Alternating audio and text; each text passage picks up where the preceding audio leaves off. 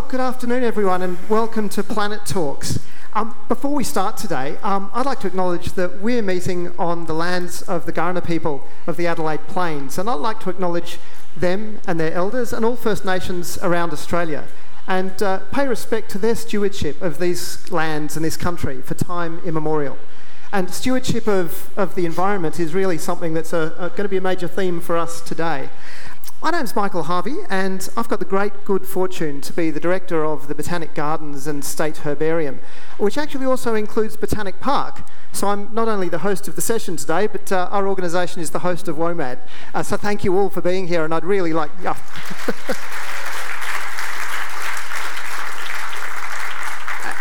And uh, on behalf of all the staff at the Botanic Gardens, uh, we're just thrilled to have WOMAD back here, and uh, big thanks to the crew at WOMAD Adelaide.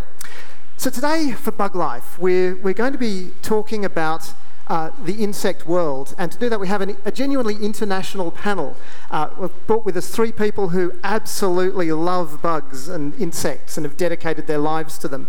Uh, so I'll just introduce the panel and then we'll get started. So we have uh, Katja Hergendon, Uh, originally from the Netherlands. uh, Katja is a behavioural ecologist and an entomologist specialising in bees and pollination, and uses the beauty and significance of bees to promote revegetation in urban areas and in rural Australia. Katja works as a research scientist at the University of Adelaide and focuses on sustainable agriculture. We have Rocio Ponce Reyes, uh, originally from Mexico, a conservation scientist working at Australia's National Science Agency, C S I R O. Um, Uh, Rocio came to Australia for PhD studies and now works for the C S I R O Conservation Decisions Team. Heavy responsibility there, isn't it? Um, in Brisbane, but recently she's explored environmental, health and cultural benefits of edible insects as a potential source of human diets. Uh, she's authored the C S I Ro's Edible Insect Roadmap report of April twenty twenty-one, so we'll talk a bit about that later. And finally, uh, Richard Glatz Uh, is uh, the Australian on the panel, um, and is affiliated with the University of Adelaide and the South Australian Museum. He's the chief editor of Australia's leading insect science journal, Australian Entomology, and has a broad background in entomology and researched the insect ecology of Kangaroo Island since nineteen ninety-eight.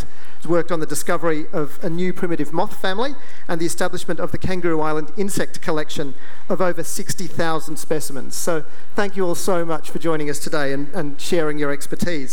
We'll start though, I'm, I'm going to ask you all about your collective love of insects. Uh, if you could just, each of you, uh, maybe starting with Katja, talk a little bit about what is it about insects that fascinates you, and maybe your favourite group of insects. Okay, um, welcome everybody. I uh, really love insects and have done so from a very young age, and mainly have always been interested in behaviour. Now, in my career I could choose at some stage between studying apes and monkeys and studying insects. But I'm a scientist and I like experimental research as well, so I chose insects because nobody cares if you pick off a leg, right?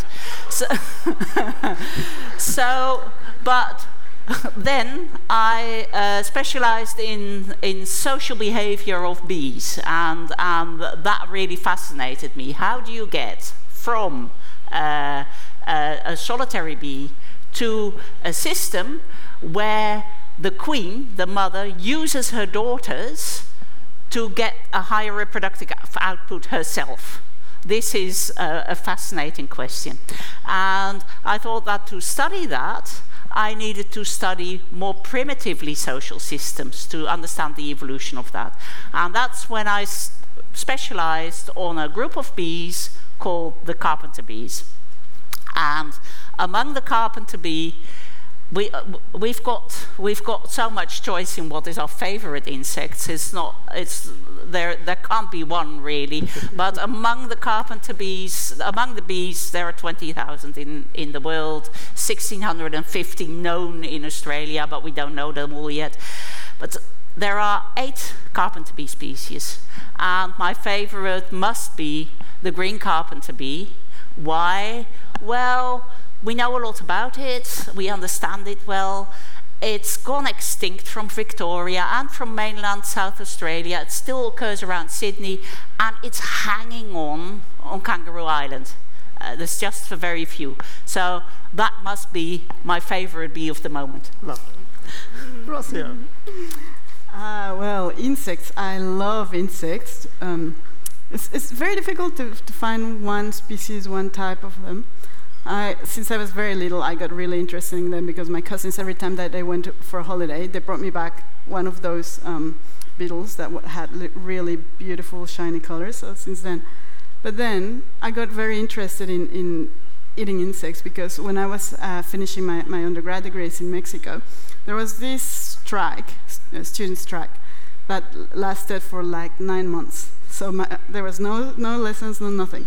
So my parents were getting a bit anxious that I wasn't doing anything. And then I, a friend of mine said, look, let's start a project about edible insects. Because in Mexico, eating insects is it's also very important for cultural reasons. And they're more available than here. So we started um, researching about the, the, the, the properties of, of the grasshoppers mainly, but also different ones. And then we started putting together different recipes and going to the Pub- public plazas and sharing the information, and so yeah, it was a great time during that strike. And since then, I, I become became very, very interested in eating insects. So your your favourite insect is an edible one. So which one tastes the best? I guess that depends on the person, right? But here in here in Australia, I really like the, the crickets, like roasted crickets. But in Mexico, we pro- you probably know that in Mexico we put lime and chili to everything. So any insects with lemon chili, delicious. Perfect. And Richard, you've sixty thousand. There's a few to choose from there. Yes, another insect lover. Um, hello, everyone. Uh, yeah, I think for me the the diversity of insects was what attracted me to them. Just the sheer mm. number of them, combined with that we really don't have uh, a good idea about them. So when I was in first went to uni doing biology, they were saying how there's these large numbers of species and that we.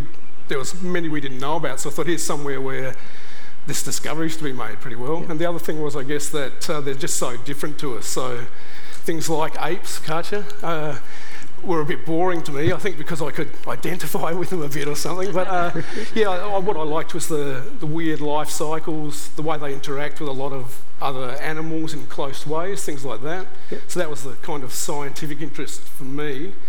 Uh, I don't really like to pick favourites. Uh, my favourite, I think, would be just because of personal reasons. So the, the moth that I found on Kangaroo yeah. Island, because it was a, a new family, a beautiful insect, uh, had a tight association with an ancient plant. It's an ancient species. Uh, that was named after me. That was good. Uh, oh, well, it's oh, a no-brainer, that one. Yeah. yeah. Perfect. Well, look, the theme of today's session is the idea that this is an insect world and we're just living in it. And I know, speaking of, you know, from the Botanic Gardens point of view, what came first, the chicken or the egg? Well, what came first, the insect or the flower? Um, no insects means no flowers, no plants, no... So one of the things I'd like the panel to reflect on is just the sheer scale, the numbers and the impact that insects have on the world.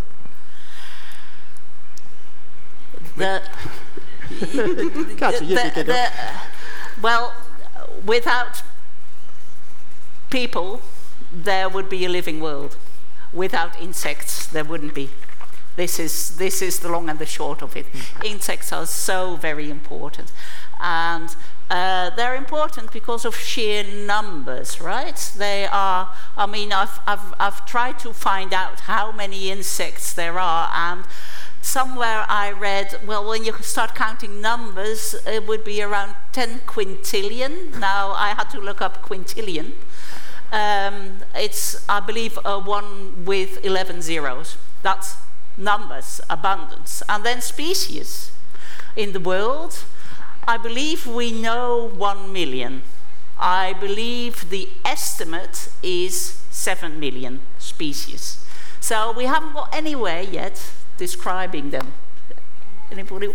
Well, even what the actual number is is one of the big questions of biology, I think. So we, like I said, the first thing I learnt in biology is that there's lots, but lots of different people have tried to put numbers on this, and basically they haven't been able to do it. So we know a certain number of insects from certain environments, and basically people have used different methods to extrapolate out what the total is, and basically they range from five million to thirty million, I've seen an estimate of based on what was found in yeah. tropical canopy. So basically, we really don't know, and there is not a, an accepted answer, but it must be in the millions of species. And so that is more than plants, animals, easily, sort of thing. Yeah. Right. And, and that, Rocio, when you're thinking about, you know, ecological decision making, the insects must factor massively there.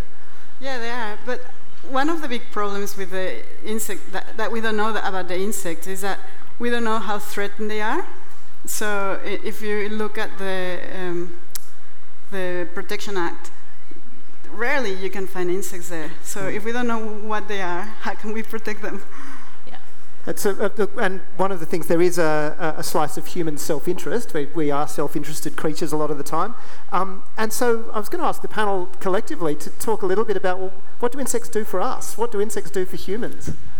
Yeah, I will, I will take a first one, because I'm going to pull you up a bit on that question, because I don't think the important question is what do insects do for us, because insects are there in their own right. Not only that, insects are, because of their abundance and because of their numbers, food for all our furry and feathery friends, or most of our furry and feathery friends. Think about a Willie Wagtail. I encounter a Willie Wagtail every day. It relies completely on insects that fly for all of its food. Now, we wouldn't have that Willie Wagtail without insects. And that holds, oh, it will soon be Easter, we'll get the Easter bilby. forty percent of its diet is insects. So um, that is really where the importance is. Now, I get a lot of joy from seeing that Willie Wagtail. Thank you, insects. Perfect. But beyond food, they do so much more, don't they? Yeah, well, in, in agriculture, they play a big role. So in, in the native environment, uh, they regulate each other's populations. So you've got parasit- parasitoids, we call them, which is a parasite that kills its host, uh, and predators. So lots of insects do those roles. Uh, but yeah, it's the same for agriculture. So we've kind of now got a system where in the fifties, chemicals became uh, a very effective way to treat insects. There's no doubt about that. And so a lot of the farming systems have followed down that path. Uh, but what that means is a lot of these ecosystem services that I've just spoken about haven't worked in agriculture, uh, but they can. So the, a, lot, a lot of uh, farming systems now, they are looking at ways to, usually involves more vegetation, but getting insects into the system, because uh, they do these regulatory things. So for example, on the west coast of South Australia, uh, where a lot of the vegetation's gone, uh, if they have a good wet year, uh, like you're growing canola, you have a good wet year, uh, it's good for your crop, but what you get in a place like that is uh, weeds that are very closely related to canola, like skeleton weed. They're, they're all brassicas, they're very similar plants. Uh, and those weeds harbour uh, basically a virus vector. So you have these weeds, there's an aphid on it, it can take a virus into your crop very quickly.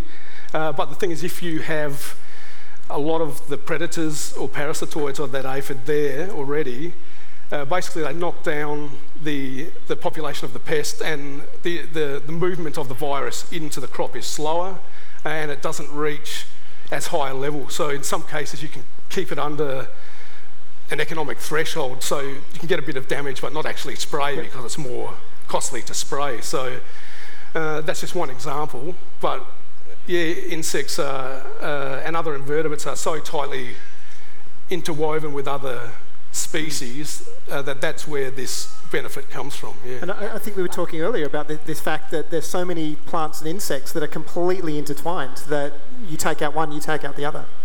Yeah, and probably more than one. Yeah. yeah. yeah.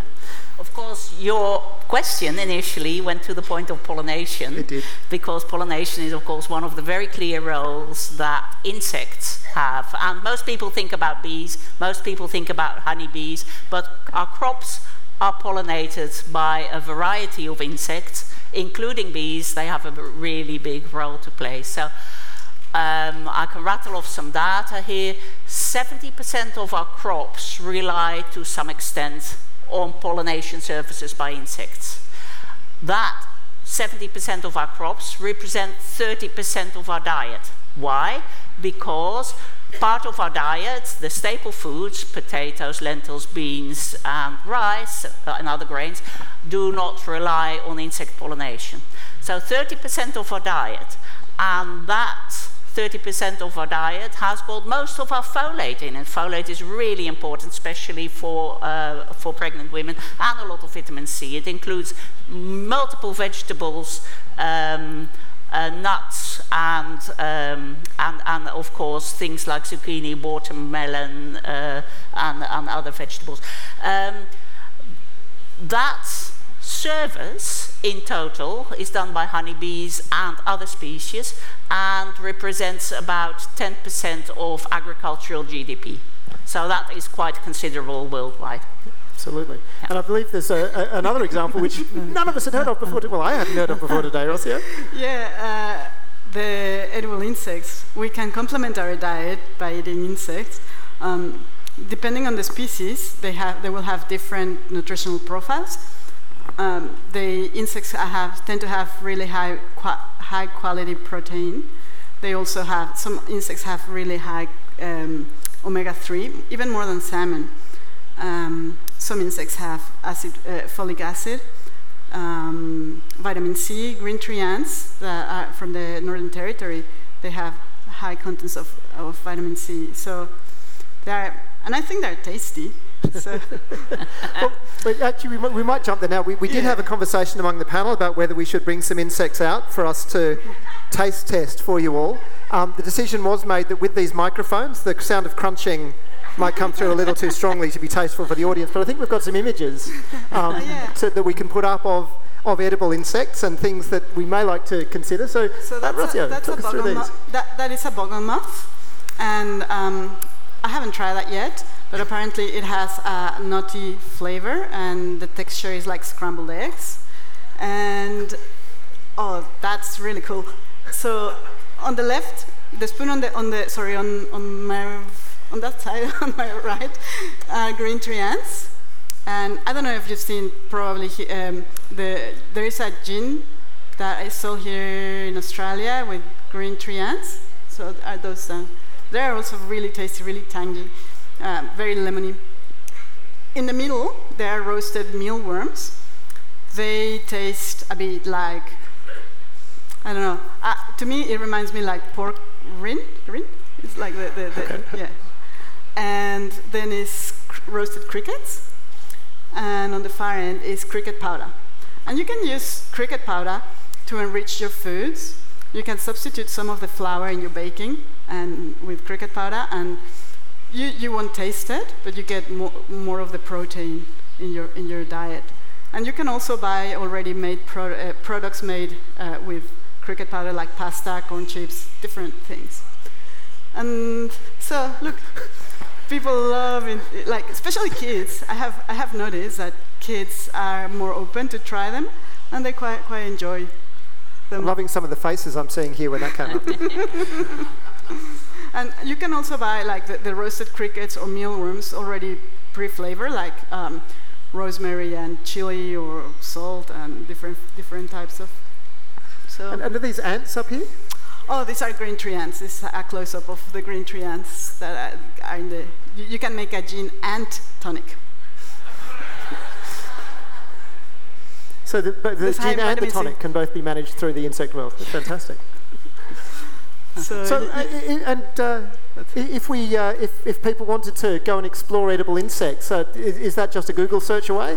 Yeah, yeah. You just you can you can buy them online. There are a few uh, companies here in Australia that are producing and and uh, selling the the roasted insects or products already made, and some specialized specialized shops like I G As as well.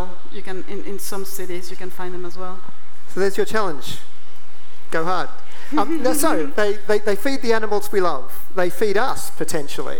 They regulate I- agriculture. They, they provide pollination, which underpins agriculture. All of these things that insects do for the world in general, not just for us. Yeah. Um, to what extent, I mean, I, I know, and we had this conversation beforehand, we remember driving around and seeing so much bug splatter on our windscreens, but that's declined.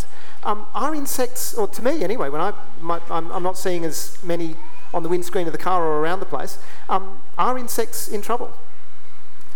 Uh, well, there is increasing evidence for that. So there's very few cases where um, people have known a lot about the population of an insect in the first place, mm-hmm. uh, and then have seen a decline that they can be sure about, and it's not uh, seasonal fluctuation. So that's the, the issue we have, is there's a lot of heterogeneity in the landscape, so they, they occur differently in the landscape, and their populations can vary a lot year to year just from natural causes. Uh, but yeah, it does seem to be that there are declines now. There's increasing evidence of it. You would have seen in some of it in the media. So the bogong moth was mentioned uh, recently, because that the populations of those have crashed in the last few years. Uh, yeah, and there's, there are a few other indications around the world, and we know the climate is changing, uh, that insects are cold-blooded, so they're as warm as the environment pretty well, and their and their the phenology, like when they come out in the season and when they have their different stages and all that, can change. Mm-hmm. Yeah, so the evidence is increasing. It looks like there are declines, but uh, it's a new field of research, really. What you'll probably see in the next decade is that because we know there are these declines, people will look into it more and you'll get the hard data. Yeah. Yep, gotcha. Yeah, yeah um, well, I, I really know a little bit about bees and not much else, but I know that a lot of our native bees depend on native plants, and where those native plants have been knocked out, and this is large areas, they will not occur anymore because they can't find food. Uh, we haven't got the data here, but I am Dutch and I follow what happens in the Netherlands, where they have got data per square kilometre of what occurs there. And um, what we can see there is that in the last sixty years, fourteen percent of the bee species, so one in seven bee species, have disappeared, vanished from the landscape. So that is a lot already. And on top of that, fifty-five percent of the bee species are now on the I U C N red list. So that uh, it gives me goosebumps to talk about that, really. And it wouldn't be very much different in Australia, because we've we've lost so much habitat. It's it's incredible. So so yeah, uh, I am personally really worried, not only about bees but about insects in general. So when when we yeah, we talk about the threats being a changing climate and the loss of habitat, but are, are there other things that are likely to be causing that? Pesticide use. Pesticides, yeah, and that's another good thing about edible insects. Like, for example, uh, some of those insects that are pests, like the locust, we could eat them if we were not using pesticides in the areas that they are growing. Um, but also uh, another good, like I forgot to say before. If, if if we want to eat insects, please don't go and grab them from your garden. We don't want to affect the populations, and we don't know if the garden has had any chemicals, so we don't, yeah, please do not do that, just buy them from the shops. Yeah. So, we, I mean, one of the things we've talked about is diversity, that, that actually the biodiversity of plants and the biodiversity of a region has a direct relationship with the diversity of insects. So anything that represents a diminution in biodiversity in one area is going to have a knock-on effect to insects. And one of the things we were talking about earlier was the way in which we go about agriculture, which is very often about a monoculture. It is about single groups of plants rather than a, a diversity. Um, in terms of the way we approach the, the, the agricultural side of things, are there things we can do to, to improve the world there? Well, I think it is gets down to habitat. Uh, I think native vegetation is probably the biggest way to impact invertebrate populations positively or negatively. So uh, Australia has a lot of endemic insects that only occur here, and they're adapted to, say, eucalyptus. So that's basically an Australian thing. Uh, yeah, so if you consider one species of eucalypt, it's possible that it has ten, twenty, thirty things that only are living on that species. And that's common.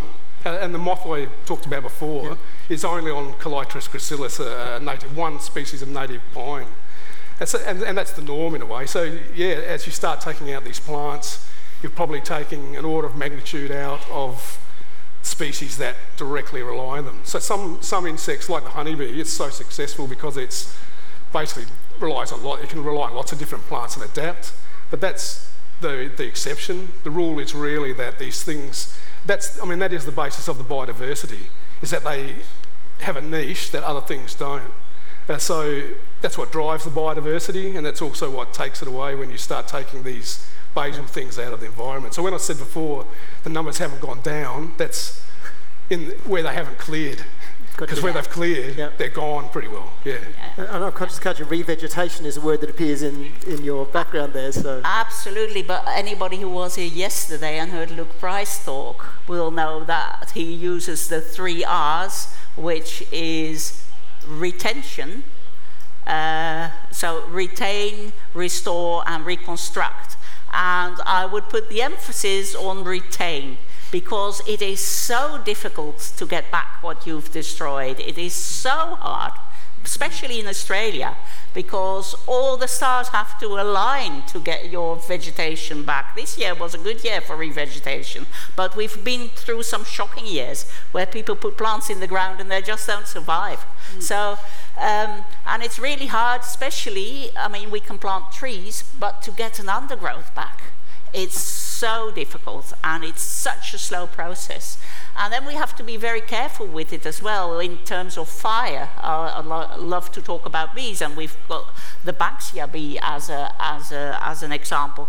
Now, the Banksia bee is a bee where the female collects pollen and nectar only from Banksias. Now, Banksia's got lots of food when it flowers. The male protects the cone for the female to forage there. Right? In return, he probably asks for a mating. Well, it's a male.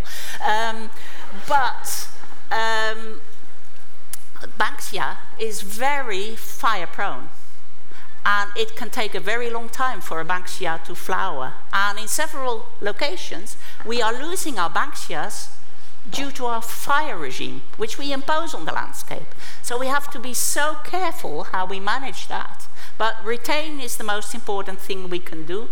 Restore is the next thing. And reconstruct is the hardest. Yeah. And uh, I guess uh, one of the things to reflect for, for the audience here is if, if, if we've talked about doing things at a, a, a society level, but at an individual level, are there things that people can do uh, individually to, to assist the, the insect populations and insect diversity? Well, I still go with uh, complement our diet with insects. Because um, we can farm insects, we don't need to clear more land, that will mean like less habitat loss. We can grow insects in shipping containers close to the city. Uh, we can feed them uh, food scraps, so we don't need to grow extra food for them. We need very little water if we feed them um, fresh food. Um, if we use natives, we might not need to, to climate control their environment because they are adapted to these conditions. So it ticks a lot of the boxes. They're high in nutrition and tasty, and why not? And it's not only for us. Like there are now companies that are making pet food out of it, with insects, um, because in Australia there are like twenty million of pets, cats, and dogs. So that's a lot of animals that, that need to be fed as well. So why, um, yeah, that's. So there's, there's a change to our agriculture and yeah. our shopping practices. Yeah. R- Richard, if, if people in the audience were to do one thing different, what f- from your m- mind would that be? Well, I think it gets down to native vegetation and a variety of it, and mm-hmm. reducing pesticide use as much as possible, because most of those things are not specific to what they kill. Yeah. So there's no real way to get the nasties out of it. So, yeah. uh, as a gardener, chasing biological control, is that achievable today? Yeah, at a well, household level? Well, really, you shouldn't need to. If you've got a variety, it's the same yep. thing as I was talking about before, if you've got a variety of plants that support lots of different predators and parasitoids, uh, and a lot of these parasitoids are very specific, they'll usually hit one species. Basically, if your pest is in your garden, they'll be there, because that's what they're after. Yep. And yeah, by having uh, big populations of these other insects, you should not really need to spray, or you, sh- you could use control just like getting them off manually or with something very benign. But yep. yeah, you really with a with a um, diverse garden that should reduce most of those problems, because they do come from having monocultures pretty well. So greater diversity, native veg, these are the, from your perspective, Re- yep, things you'd be advising people to do. Insecticides, yep. yep. Yeah, I've got a whole list of things. And basically it starts with checking on your government, holding it to account. Checking that they do the right thing for nature, and if they promise something, make sure they do it. And we haven't got the journalists anymore to hold governments to account. So we all need to do it. Write to your M Ps. And one thing that features uh, at the moment is the plans to change the Pastoral Lease Act, which affects forty percent of South Australians' land. So what the, the, what the Marshall government's planning to do, if they get re-elected, is remove the cap on grazing. That will be so detrimental through, to the, to the uh, nature that is still out there in those pastoral lands that I encourage everyone, if you want to know more about that, go to the climate action stand that is here and ask about it and ask what you can do about it, because there have been many letters already written to M Ps and there can be many more written. So uh, that is one thing.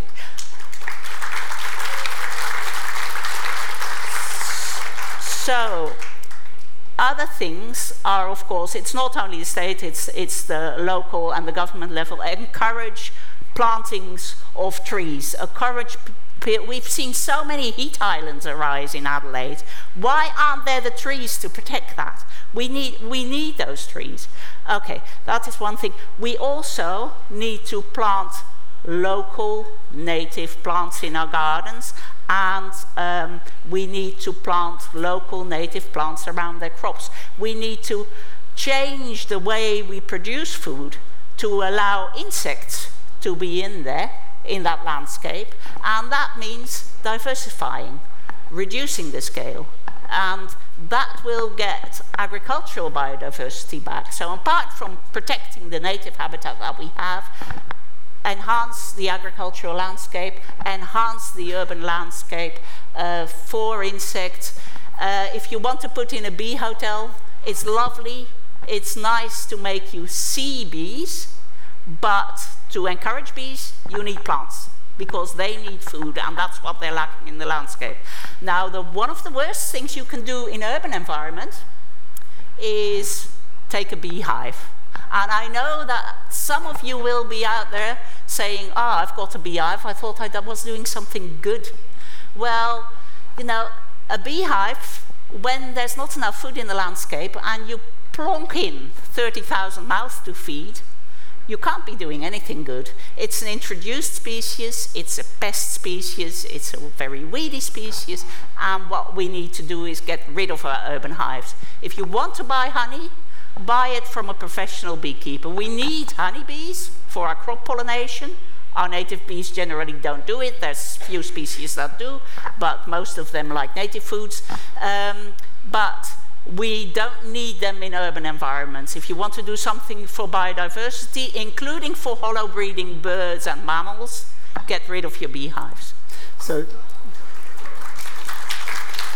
so if you're going to put a bee hotel in, you've got to make sure you include the cafe as well in terms of the native food. The, the hotel and the restaurant. Hotel That's and what restaurant. I always that say. Sounds good. Yeah. Perfect. And on the on the other side, you talked about the challenge of recovery, but I know, Richard, in, in Kangaroo Island, we've seen devastating bushfires which have absolutely wiped out scales of the landscape. But how does that recovery work? And, and if, if the, the vegetation comes back, how quickly do populations recover? What are you observing there? Okay, so this is another one where we don't know, as in the detail is going to be yeah. in the fine print. Yeah. So if you go to Kangaroo Island now, it's uh, it's high rainfall area, especially the west where it was burnt, uh, and the vegetation on the face of it's coming back. Uh, we, like not many of the insects, we knew what the population and the range were before, and that's common. So most species, we just don't know how many there are and where they really are and the totality of it. Uh, so something, I, I think it's very diverse, and you put heavy selection pressure on. So you're basically putting pressure on a population that's, you're going to live or die. So you're going to have winners and losers. There's no way around that.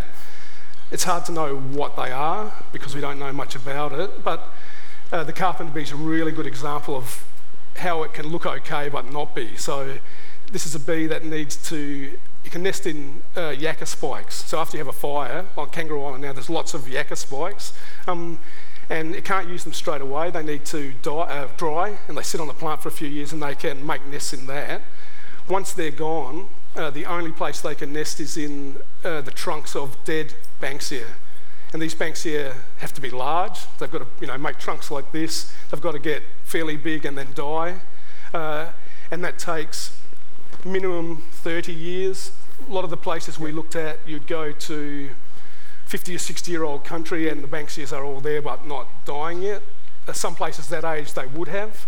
Uh, the best place for the carpenter bee was, that we knew of, was ninety years old. Uh, so what we've got is basically a situation where most of the Banksia vegetation on Kangaroo Island's burnt. Uh, and so there's only very small areas where these bees can stay for a long time in the Banksia. Uh, and that's a very small patch now. Uh, and so most of the island, while the Banksias are growing back, they will not be ready for that insect for many, many years. And if there's fires in the interim that take out other small patches, uh, that bee can just disappear. And it has from other places, so the Grampians. It's thought that a fire removed them from the Grampians not in, just before the Second World War. So, um, yeah, on the face of it, everything's okay, but it's hard to answer, and there must be some losers out of it, yeah.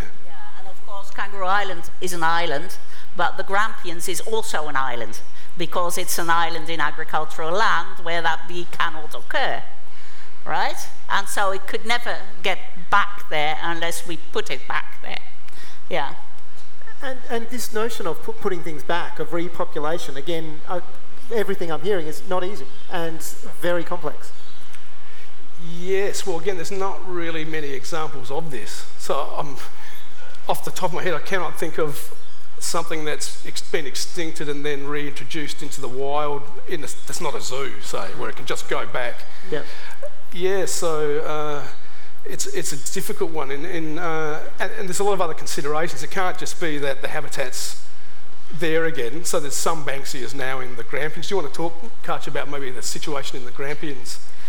Yeah, um, the, there are small patches with suitable Banksia to reintroduce that bee from around Sydney. The Sydney fires haven't been as impactful as the ones on Kangaroo Island. On Kangaroo Island, we're left with around twenty nests that we know of, which is which is a tiny, tiny population size and fragmented on top of that. So whether they hang in there, we don't know.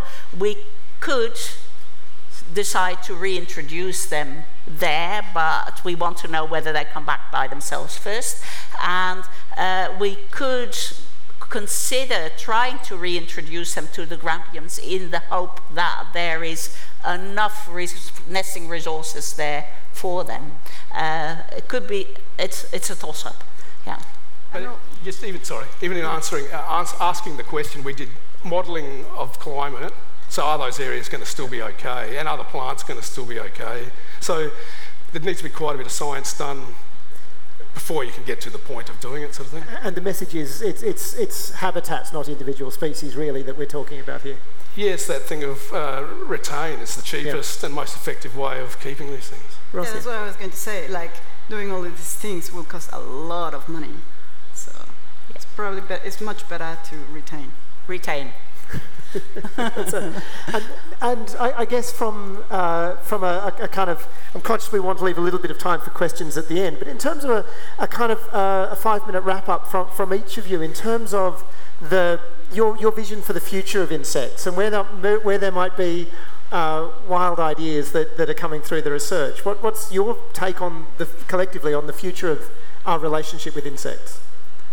Uh, well, from my perspective, uh, the, the main thing for me is that I want to see is that they're taken seriously, I guess, because we know that they're extremely important ecologically, more important than most other groups. Like, you're looking at fungi and bacteria would be the other things that do the stuff in the environment. So yeah, for me it's that uh, they're taken as seriously as the furry stuff, because I'm, I'm not I'm not just talking about, uh, I mean this is money I'm talking about, I guess, is that to me, governments don't take them very seriously. It's kind of too hard. There's lots of them.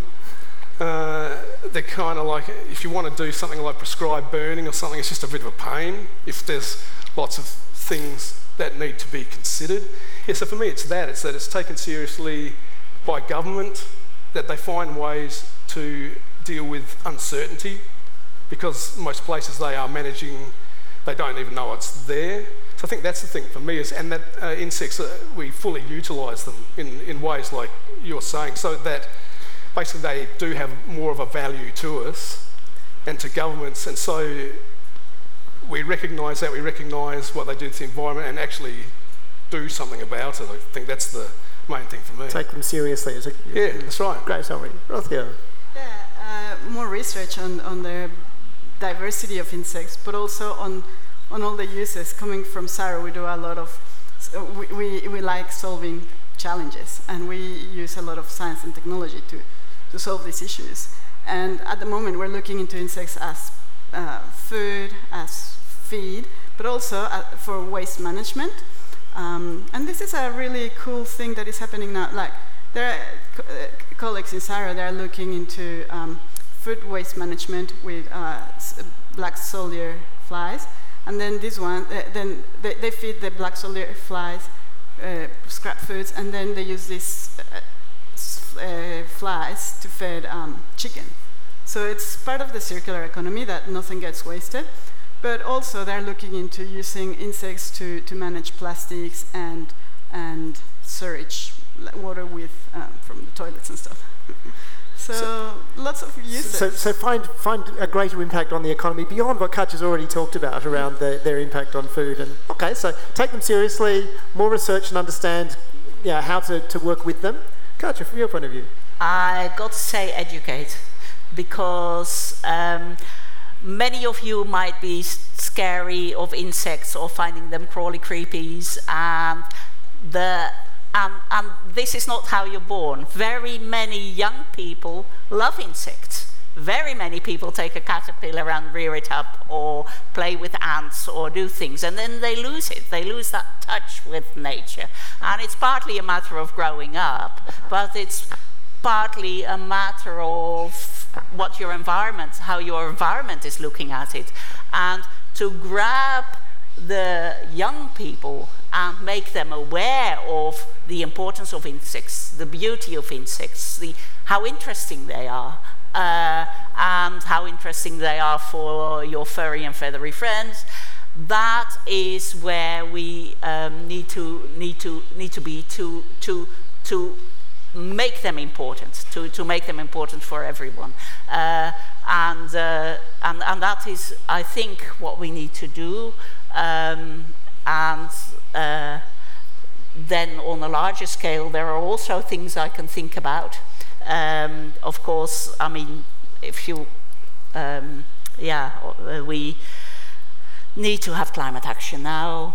We, um, need to have world peace, we need to have world equality, because equality is a fundamental thing that we really need uh, to um, make sure that our uh, societies are not viewed as and, and managed as if they were economies. That is, that is really what I want to say.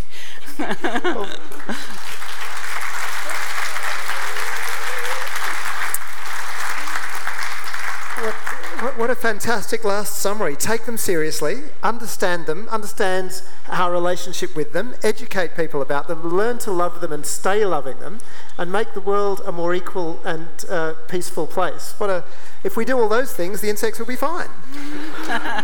um, please thank our panel. That, they've been fantastic. Um, thank you so much, guys. Now, we've... We've left a wee bit of time at the end of the session for you to educate yourselves some more by asking some questions of our panel. We've got some volunteers here with uh, microphones if anyone needs them.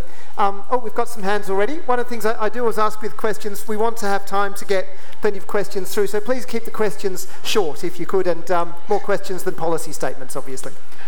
Thank you. Yeah, yeah. Hello. If I were a uh, farmer, which I'm not, but if I were a pastoralist or an agriculturalist, what proportion of my land would I need to return to native plant biodiversity to allow insect biodiversity to recover on my property and to provide the functions that they will, will give me? Great question. Uh, okay. Uh, I, I, I think a, a, just giving a figure is not really the way to do it. The, the proximity matters. So the closer it is to the crop, and in fact, that's industry advice. So if you're on the west coast of South Australia and growing grains, industry advice is to have uh, more native vegetation and make it close to the crop. So the closer to the crop it is presumably you need less. Uh, I can't really comment on a percentage. One thing though is uh, that uh, there was modelling done maybe a decade ago about what uh, conservation practices would have the most impact on preserving biodiversity. And, and most of the current things they looked at uh, didn't work, but they had like a, an ideal goal of having thirty percent uh, coverage of veg vegetation. So they just said, oh, we'll model that, and that actually worked to preserve biodiversity. So thirty percent native veg in the landscape is um, modelled to be effective at preserving biodiversity. So I would put it somewhere in that. Uh, but it's an agricultural property that may not be able to give up that much. So I'd be thinking a quarter, roughly, something like that, but close to the crop. Yeah.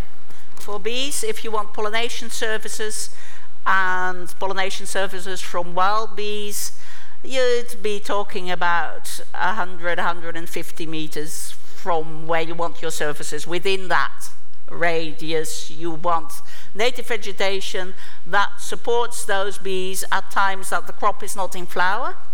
So take canola, it flowers briefly, then the flowers are gone, it's herbicided, so there's no weeds to su sustain those pollinators. So this is when, after that flowering, you will need some species, some nice spring flowering species to support those bees. Yeah. Okay, all good. Are there any other questions? Yes, there's a couple up the back. Sorry, we'll, we'll get a microphone to you as soon. No, oh, no, sorry. No, no, no, no, no. no we... You,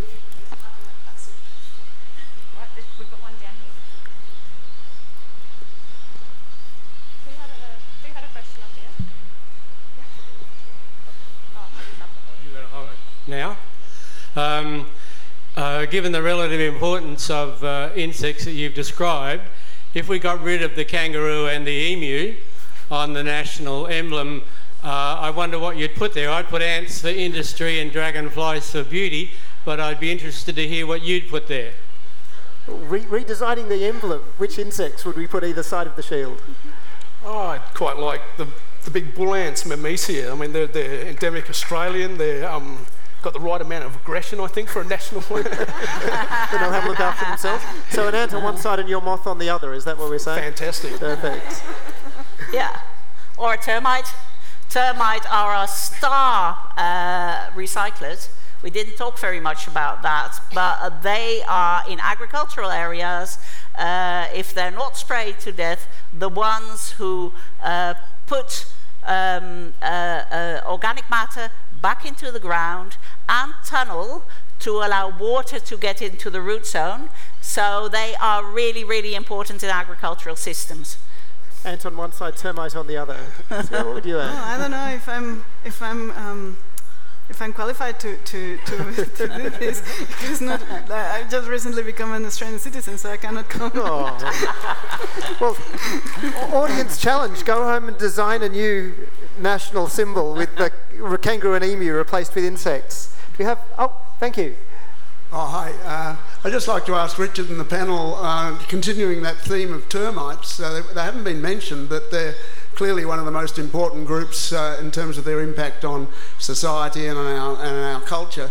Um, in, certainly in arid lands, uh, termites are known to be the principal graze, grazers of grass, which is not generally known, but I was wondering what the panel thought with climate change and everything, and termites being a, basically a warm climate species, whether they're likely to be more or less uh, important uh, in the future in terms of their economic impact on us. I don't know how to answer that, really, as in, uh, I don't know whether it'll be less or more important, but my feeling, I don't know, you might want to comment, uh, is that they're probably going to be less susceptible to climate change because they make their own climate, essentially. So as long as they've still got the the substrate to make their mounds and they can still swarm in humid conditions, they probably will still be okay. But I don't, I, I don't know if they, I think it will depend on whether the waste or the, the organic matter that they need to get rid of increases or not, I guess. Exactly. That's what I wanted to say. It depends on the level of aridity we're going to achieve, because termites need plants to eat, and uh, and and they're very good at at existing in arid conditions. Uh, but if we overgraze, uh, which is very much happening in the centre, we would see less termites. And uh, if we get to the level of aridity that plants can't really grow, then I think that termites would have an issue with that. Mm. Uh, but on the whole, I think, well, different insects will be affected in different ways by climate change, and that is, um, and, and some may even increase, and some may move southward uh, uh, or f even fall off the map. Uh, but uh, you can't generalize with such a big group. That's the problem. Great question. Thank you. Okay. We've got a couple more. I've seen a couple of hands down the front. And yep. Um, hello. Can you tell us the effect of genetically modified canola on bees? Genetically modified canola is a godsend for bees. Um, yes, really, because uh, basically the genetic modification makes sure that caterpillars cannot feed on that canola. And that means that less insecticides need to be sprayed. And that means that bees who are not affected by this, uh, because it's not much expressed, uh, it's, it's not toxic to bees, and it's not much expressed in the pollen and nectar anyway. So that means that bees can exist in the landscape, whereas with insecticidal sprays, they could not. So I'm all for genetically modified cotton, genetically modified canola when it is to control insects. What I'm not in favor of is genetically modified for weeds, because that allows us to, uh, to spray everything that supports any insects out of the landscape. Uh, Uh, so in a normal crop you'd have some weeds that support uh, useful insects, and nearly all flying insects need some nectar, so they would be supported when the crop is not in flower by those weeds. But if you spray them out and your crop is resistant to the herbicide, then you will lose those insects in the crop. Yeah, the, the genetic modification that uh, is related to herbicide resistance can cause some issues, but generally when they put insecticide resistance into a crop, it's better for the environment, because the insecticide is usually a more benign form uh, that targets one or two insects, and it's only in the plant, it's only when they eat the plant they get it, rather than farmers spraying it all over the landscape and killing whatever's there. So basically it, it's just a much more targeted way to have insecticide in the crop without spraying it everywhere, and, and also lower concentrations. Yeah, and it's B T that they build into yeah. the modified crop, and B T is allowed in organic use. So that's, uh, that, that's what you need to know about that. Cool. Oh, good. Thank you. Um, is there any um, animals that we could like bring from other countries that might help the animals here, the insects here? Interesting question. Ah, well, no, in general, it's not really good to bring things from overseas into a country, just because they can become pests, because the, the, the normal insects that eat them aren't there anymore. Uh, so most of the insects we brought into Australia, well, the honeybee is one which was bought for honey by Europeans when they came. So that kind of was a Uh, product they could get from the insects, but most of the other ones have been for biocontrol. So for example, um, aphids on rose plants, you would have seen all the aphids get on the roses. Well, we've imported into Australia oh, tens of um, wasps from overseas that just attack aphids. So um, we try not to import Uh, animals for other reasons, really. The only real reason you can bring in something to Australia these days is to actually control a pest, and there's different examples of that, but to do that a lot of research is needed. I actually ran a program to, uh, to release a, a wasp of an aphid that's in pine trees, and that took seven to eight years of research and trying to show that it wouldn't attack things you didn't want it to attack. So yeah, it's done a little bit, but usually only for insects that can control pests, and it takes a long time to get all the data we need to make sure that's a safe thing to do. Yeah. I have to be very careful there. Yeah. Uh, obviously, we introduced a whole heap of problematic species to control other problematic species. We introduced cane toads, we introduced foxes to control our rabbits, and it went out of hand. So we, we really want to be careful, but yes, we do it to control crop pests.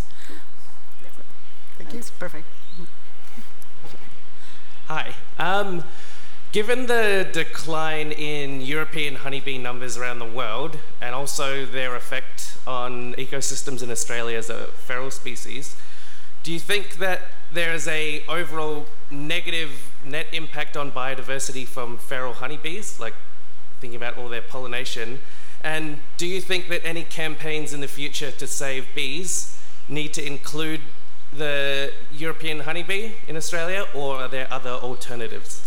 Well, I'll answer the part of your question about um, uh, the, inc the decline of honeybees. There is no decline of honeybees. The number of managed honeybee hives have nearly doubled since the nineteen sixties. So it's a message that is very much repeated by beekeeping industries worldwide, that yes, they have problems outside of Australia with maintaining their hives, but it's a managed animal. They can do it. Uh, we're not asking whether cows are in decline, not even when there's mad cow disease around, because we know how to breed cows. Well, we know how to breed bees. In some cases, beekeepers struggle to find uh, sites where they can produce honey, and climate change has really got Uh, into that. But to for conservation in Australia, bees, honeybees are a negative impact. Do you have a negative impact only, right? We need them for crop pollination. We don't need them in conservation areas. Well, yeah, I agree. I think um, honeybees is one of the kind of strangest topics in entomology, because they because of their social structure, they're very highly studied and they're very well known. And they're also well known because they're highly invasive and are basically in most areas of the world where there's water available, basically. So, um, yeah, it's a difficult one because, yeah, I see them as probably the biggest pest in Australia. I, I can't give you numbers on that, but they have profound impacts on the environment. They're in large numbers, uh, they're ubiquitous, they pollinate some plants extremely well, so things like, uh, so myrtaceae, things like um, uh, bottle brushes, gum trees, things like that that have brush flowers, uh, honeybees and a lot of other things pollinate them really well, but lots of things like orchids, uh, lilies, there's a whole range of plants uh, that honeybees can't pollinate. So we've got a situation where we've got the pollination of some plants turned up to the max, more than what would be happening normally, combined with other plants, which are usually small things in the understory, not getting, basically getting pollinated relatively less. So in my opinion, they would have probably changed the seed bank of in the areas where they are over the two hundred years they've been here.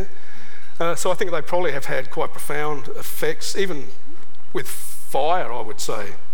Oh, I feel like they would increase the number of uh, fire for plants that burn well in the environment. So the problem is, when you do experiments, you need a control. So you need an area where there's no bees, basically, to look at what the effect is. Uh, but we don't have that anywhere in Australia. So we have to do, basically, either manipulate the system or have huge amounts of replication, basically different sites that have the same characteristics to tell if what the honeybees are doing is due to the honeybees or it's some other effect that we don't know about. So it's not been pinned down yet, but they have uh, effects on pollination, they transmit disease, they're basically riddled with viruses and diseases. Uh, so overseas, that's been the issue. This is why there's been an issue overseas. They have uh, a mite, the varroa mite, that's coming to America, which we don't have. Uh, they have a whole bunch of viruses. They have to treat the mite with uh, really miticide. I'm, I'm really sorry. We, we, uh. We're on a hard deadline because okay. There's going to be music very soon. And so um, if you could just wind that up, because we're going to have to wrap up and go. Yeah, the short answer is I think they've had a major impact uh, and I think we'll learn more about that as time goes on. So, uh, look, uh, fantastic question. You know that's a good question when you get yeah, that detailed answer. So thank you all very much. Thank you to the panel. It's been fantastic. Thank you for coming today.